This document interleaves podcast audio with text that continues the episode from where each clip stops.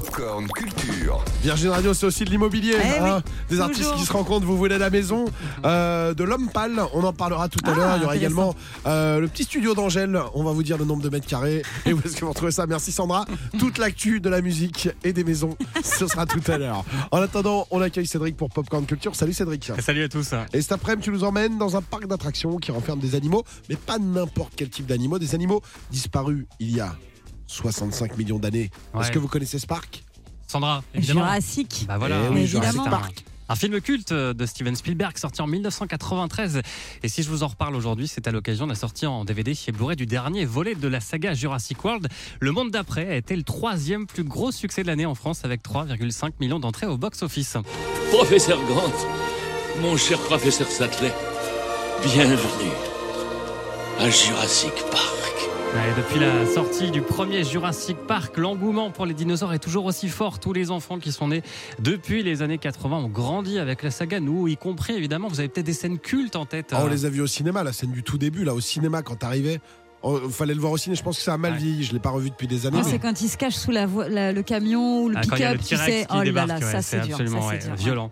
Et il y a eu sans aucun doute un avant et un après Jurassic Park. euh, Et pourtant, ce blockbuster n'a pas été euh, très bien accueilli à l'époque, comme nous le raconte Nicolas Denéchaud, l'auteur du livre Bienvenue à Jurassic Park chez Ford Édition. On a vraiment vu arriver Jurassic Park à l'époque comme une espèce de monstre hollywoodien euh, qui allait littéralement dévorer le cinéma français. Euh, Il y avait le, le ministre de la Culture d'alors, Jacques Toubon, qui exhortait les Français à ne pas aller voir euh, les dinosaures, mais plutôt aller voir euh, Germinal au cinéma. Ne faites plus un seul geste. Sa vision est basée sur le mouvement. Ouais, résultat, 6,5 millions de spectateurs et la saga qui prospère depuis près de 30 ans est devenue évidemment la référence. Clairement, aujourd'hui, euh, le film de dinosaures, les dinosaures, c'est Jurassic Park. Il a même euh, changé notre perception de ce qu'étaient ces créatures. Lorsqu'on parle de dinosaures, eh ben, on voit tout de suite ceux qu'on a vus dans Jurassic Park. Évidemment, ça évolue un petit peu. Aujourd'hui, les paléontologues euh, sont avancés en termes de, de recherche scientifique et on sait qu'il y a des plumes, que certains dinosaures ressemblaient pas tout à fait à ce qui était montré euh, euh, dans les films. Mais dans son impact au niveau de la pop culture, aujourd'hui, c'est cette image-là qui nous restera gravée. C'est ces vélociraptors, euh, ces brachiosaures, et- etc. C'est un vélociraptor. Vous avez créé des raptors.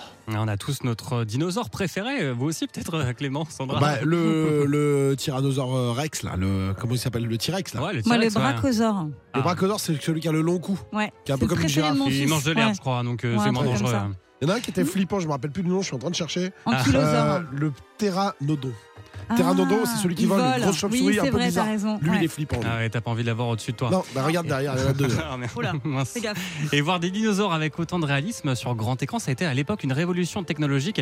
Il y a eu un avant et un après Jurassic Park. Pendant une bonne décennie après Jurassic Park, à partir de 93 et pendant une bonne dizaine d'années, on va avoir une déferlante de blockbusters hollywoodiens qui ne vont jouer que avec des effets spéciaux, qui vont se créer qu'autour d'une idée qui tourne autour des effets spéciaux, le Dia, Twister, euh, Independence Etc.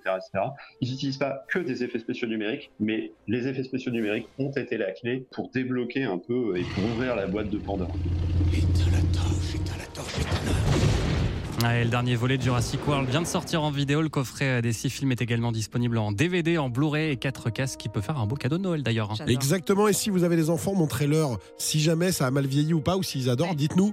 Alors pas trop petit, parce que ça peut faire peur. Ouais, ça Ouais, fait peur. hein. C'est à partir de quel âge ça Oh, je sais pas, moi j'y suis allé, j'avais 12 ans. En 93, Ah ouais, j'avais quoi? Ouais, j'avais 10 ans, 11 ans. Mhm. Ouais, parce que c'est un peu violent parfois. Ouais, quand hein, quand le même. T-Rex mange le, le- je crois, l'avocat euh, au-dessus des toilettes. Bah, bah, euh, super, merci d'avoir ça. Oh là spoilé là, pour le les plus jeunes. Bravo, il a spoilé un film de 93.